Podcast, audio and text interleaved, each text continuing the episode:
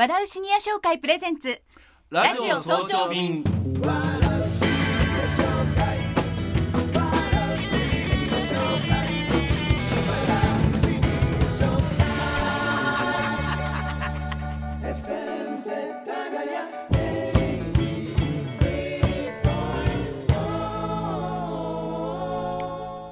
おはようございます笑うシニア商会の村山誠一郎です。おはようございます。FM 世田谷武藤真理です笑うシニア商会プレゼンツラジオ早朝便。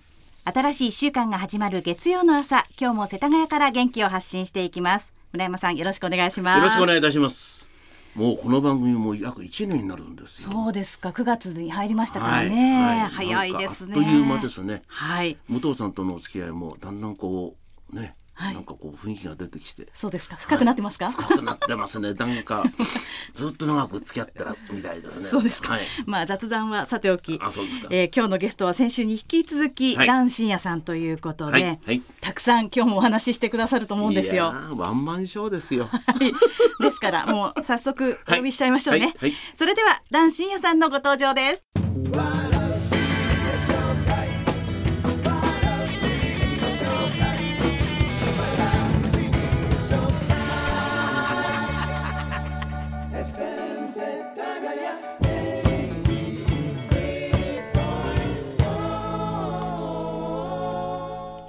いやー、笑うシニア商会の男深夜でございます。さあ、着きました。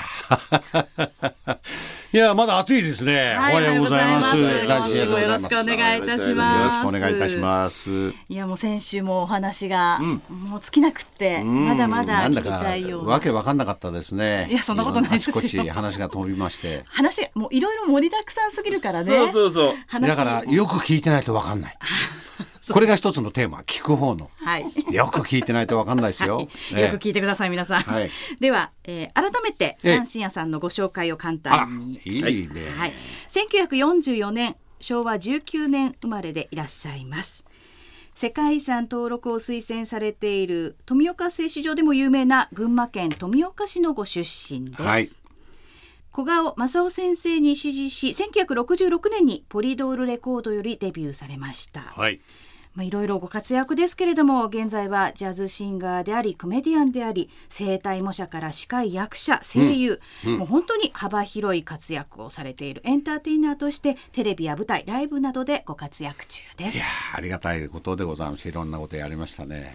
ええダンスさんはあれですよねえ群馬県のなんか大使をやってらっしゃえる観光特使っていう観光特使。はい、はい、群馬県の観光特使とそれから富岡のまあ私の田舎ですけど富岡の観光大使とかっていうのをやってましてね。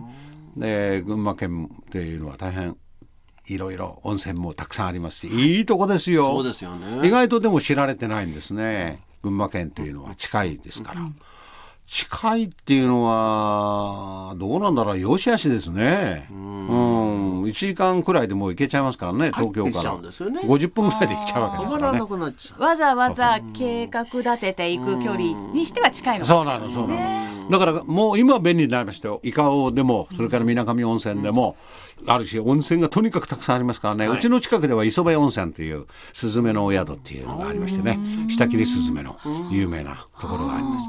でその磯部温泉のすぐ隣が今八重の桜で有名な八重さんの旦那さんになりますけれども、えー新島町あの生まれ故郷。そうなんです。あん中です。新島新島っていうところでございます。ええあん中で、はい。まあそんなあの見るものたくさんございますんでね、はい。そんなところで育育ちました。あそうですか。もうそこでのびのびと。はい。あそこあの群馬県はですね楽器を作ってましてね。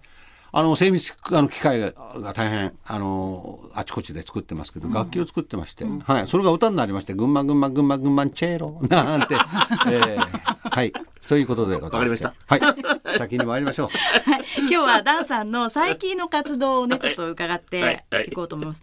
先週もその銀座スイングのお話が出ましたけれども、銀座スイングにはもう定期的に出演もうされて三十何年やってますかね。30年。すはいごいですね。ですからうちのバンドもとにかく、うん、ドラムビ、まあ、ピアノドラムにギターにベースにサックスと言いますけども、彼らとも一番長いんではピアノの小谷さんっていうのがいるんですけど小谷さんとベースの望月っていうのがいるんですけど、もうこれは40年近く一緒にあそうです。かやあのってるんですギターの方も結構ご年配ですよね。村石ちゃん村石っていうのがうちの近所なんですけどね。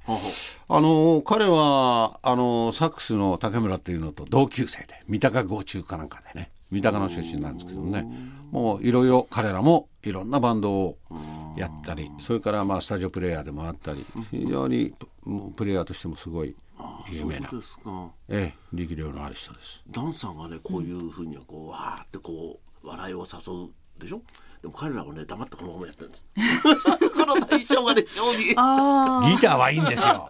たまにね、虎で来る人がいるの、サックスなんかね。虎ってエキストラでね。あの私のそもそものレギュラーのやつがダメだと仕事で都合で、はいとかってあの都合悪いと他に頼むでしょ？サックスを、まああのえー純ちゃん純ちゃんっつってるのがね近藤純っていうのが来るんですけどこの彼もうまいんですよ。彼が来るとね久しぶりに来て私の方は話を聞くとねブーッつってね笑っちゃってねサックス吹けなかったんですよ。そっち吹くんじゃねえよサックス吹けよ。笑って吹いてんじゃねえよサックス吹けよっつって。それぞれお客さんがまたドーン。そういう臨場感がライブって楽しいんですよ。あ。だからね。ええ。それでねあのスイングってまあ30何年やってますけどもね。大田区の方からおばあちゃんが毎月毎月いらしてた。80過ぎたおばあちゃんが。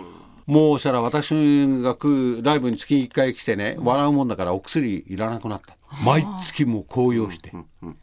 はい笑いがねいいって言いますもん。ね本当にはい知ってるでしょあの体がこうやって潤滑して体内の巡りが良いこと NK 細胞っていうナチュラルキラー細胞っていうのが非常に活発になって、体が新陳代謝が良くなるそれは笑いなん。ですよ本当にえあのラワラウシミュレーション会が企画してるライブも体の底から楽しんでもらうっていうのがモットーなんです。えですよね、はい。うん。笑うことはいいことでいいすよことですよね、はいはいはい。それでも今回ダンさんにお願いしたんですけどね、ええ。もうだって村山さんはダンシンヤさんのライブをご覧になって、もう惚れ込んじゃったんでしょそうそうそう惚れ込んじゃったいやいやいこうやいう人が日本にいるのかと。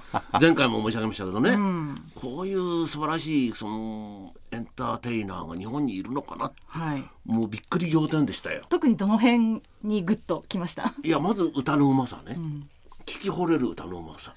それからあの報復 Z っていうんですか？この笑いをのこう作り出すさそり出す。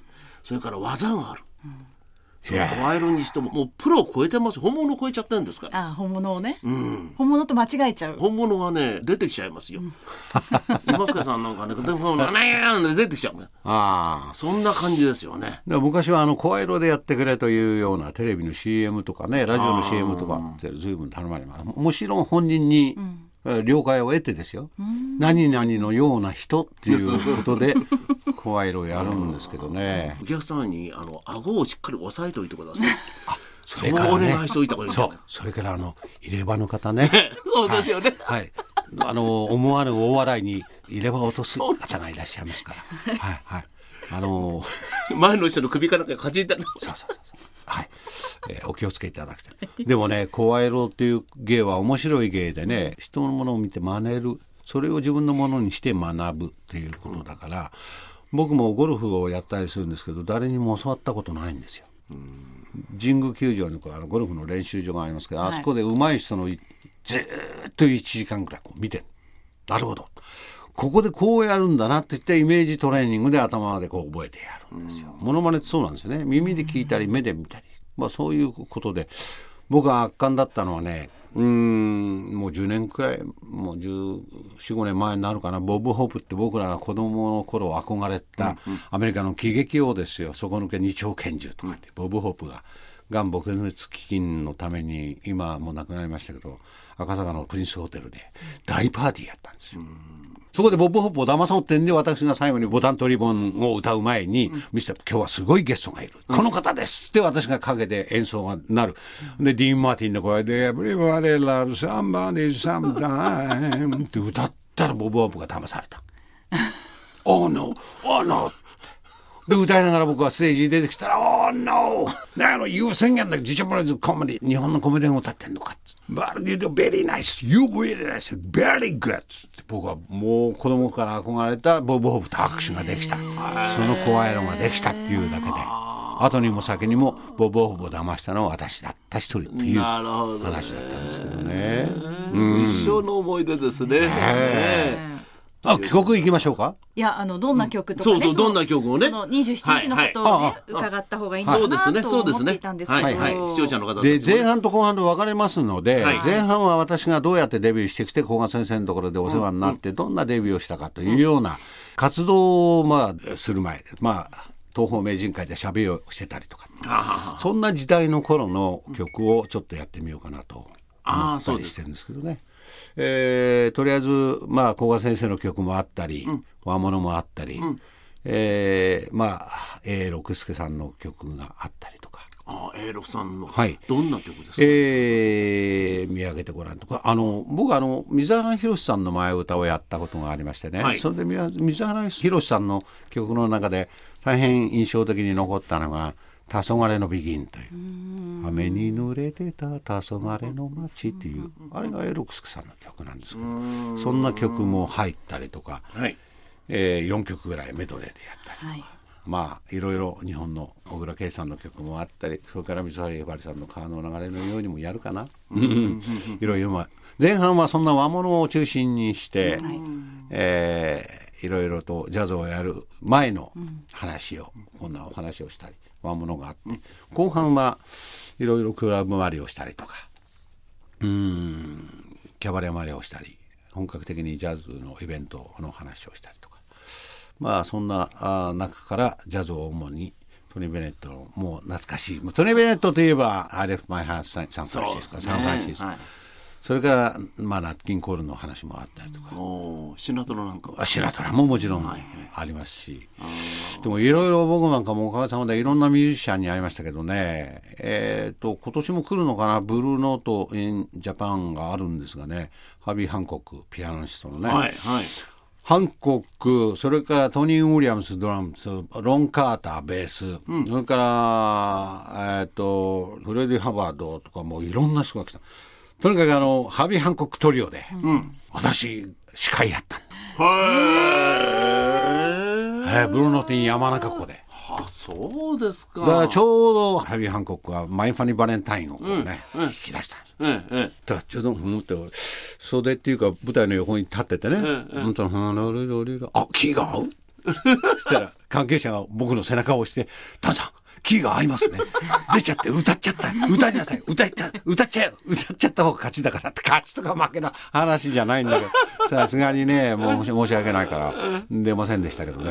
あそういうのも大好きな曲で「ええこの前に行かれ」とかね。ああ、そうですか。あとはミルト・ジャクソン、それからドラムのアート・ブレイキンとかね、ペトル・チェアニーとかね、ピアニストの、もうそういう有名な人がいっぱい来られて、うん、写真今でも持ってますけどね。そんなジャズっぽい曲を後半にああ、楽しみです。皆さんにお届けしようかな。だから母情ももちろんありまあすしね。いいですね。ええ母情なんでしょうなんて言い方もね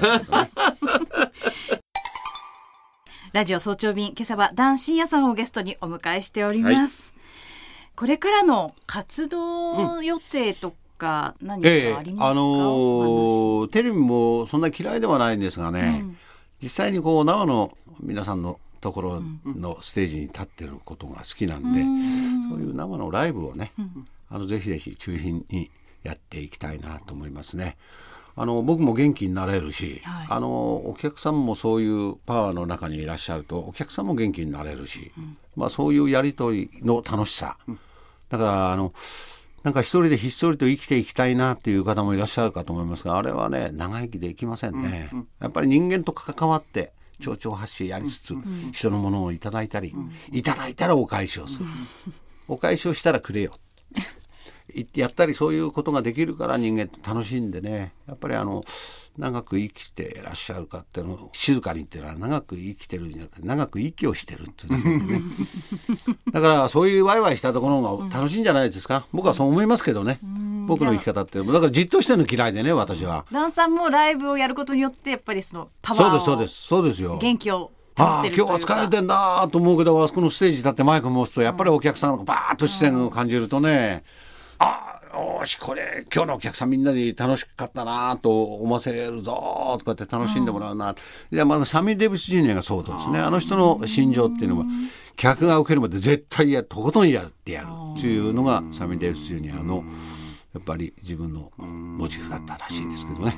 きっかけを作ってやっぱり何かで楽しませてやる。それがエンターテイナーのあの真髄でしょうから。玉川にいらっしゃるお客様っていうのははい。非常にこう、センスもいいですしいいでしょ？はい僕も何回か出させていただいたんですけどとってもすごくだからしとしとしたリアクションがいいと思いますよ。ですよね。はい、ええ楽しみにしてください。はいはい。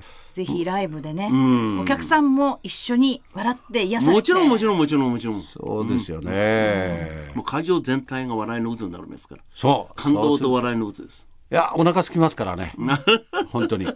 笑うとお腹空くんですよ本当に。ああのーフードボックスも用意してございます。ああこれはあのお食事も出るんですよね。そうなんです、ねそうなんです。はいいやいいなドリンクとお食事もついておりますんで。うわはいいいな。はいはい、9月27日はぜひ玉川高島屋西館1階アレーナホールにお越しいただきたいと思いますあれお客様に限りがあるんでしょ？だからもういっぱいになっちゃったらダメでしょ？そうなんです。早もん勝ちみたいな早もん勝ちです。駆け込んでください。はい。はい。笑うシニア紹介ブ。駆け込みライ企ブ。画大人たちのジョイフルナイトアット玉川、ダンシンやジャズエンターテインメント聞き惚れるジャズボーカルと軽快トーク、9月27日。9月27日。はい。金曜日の夜金曜日。7時開演です。夜7時です。はい。はい。チケットは現在好評発売中です。インターネットサイト e プラスまたは玉川高島屋ショッピングセンター本館1階カフェ風景でお求めください。はい楽しいよ。5500円。5500え私が見たいね。そうでしょ？私が見たい。ダンサーのステージで5500円ってのいやはー本当食事ワンフードワワンドリンクです。ワンドリンク付きでしょ？ダンサーに怒られちゃいますよ。あこんな安く売るな。あうーんこれはいいな。安くて俺が見たいな。ね 席用意しておきましょう。え。あでさらにこの番組では、うんうんこのライブのチケットを、うん。ラジオ聞いてる方にプレゼントいたします。あほう。5名の方におや。プレゼントです。これも早いもん勝ちだな。9月9日うん。必着、応募多数の場合は抽選させていただきます。はいはい。そうですか。はい。はい。これもイインターネットで？はい、メールの場合は八三四アットマーク fm 世田谷ドット co ドット jp にお願いいたします。うん。はい。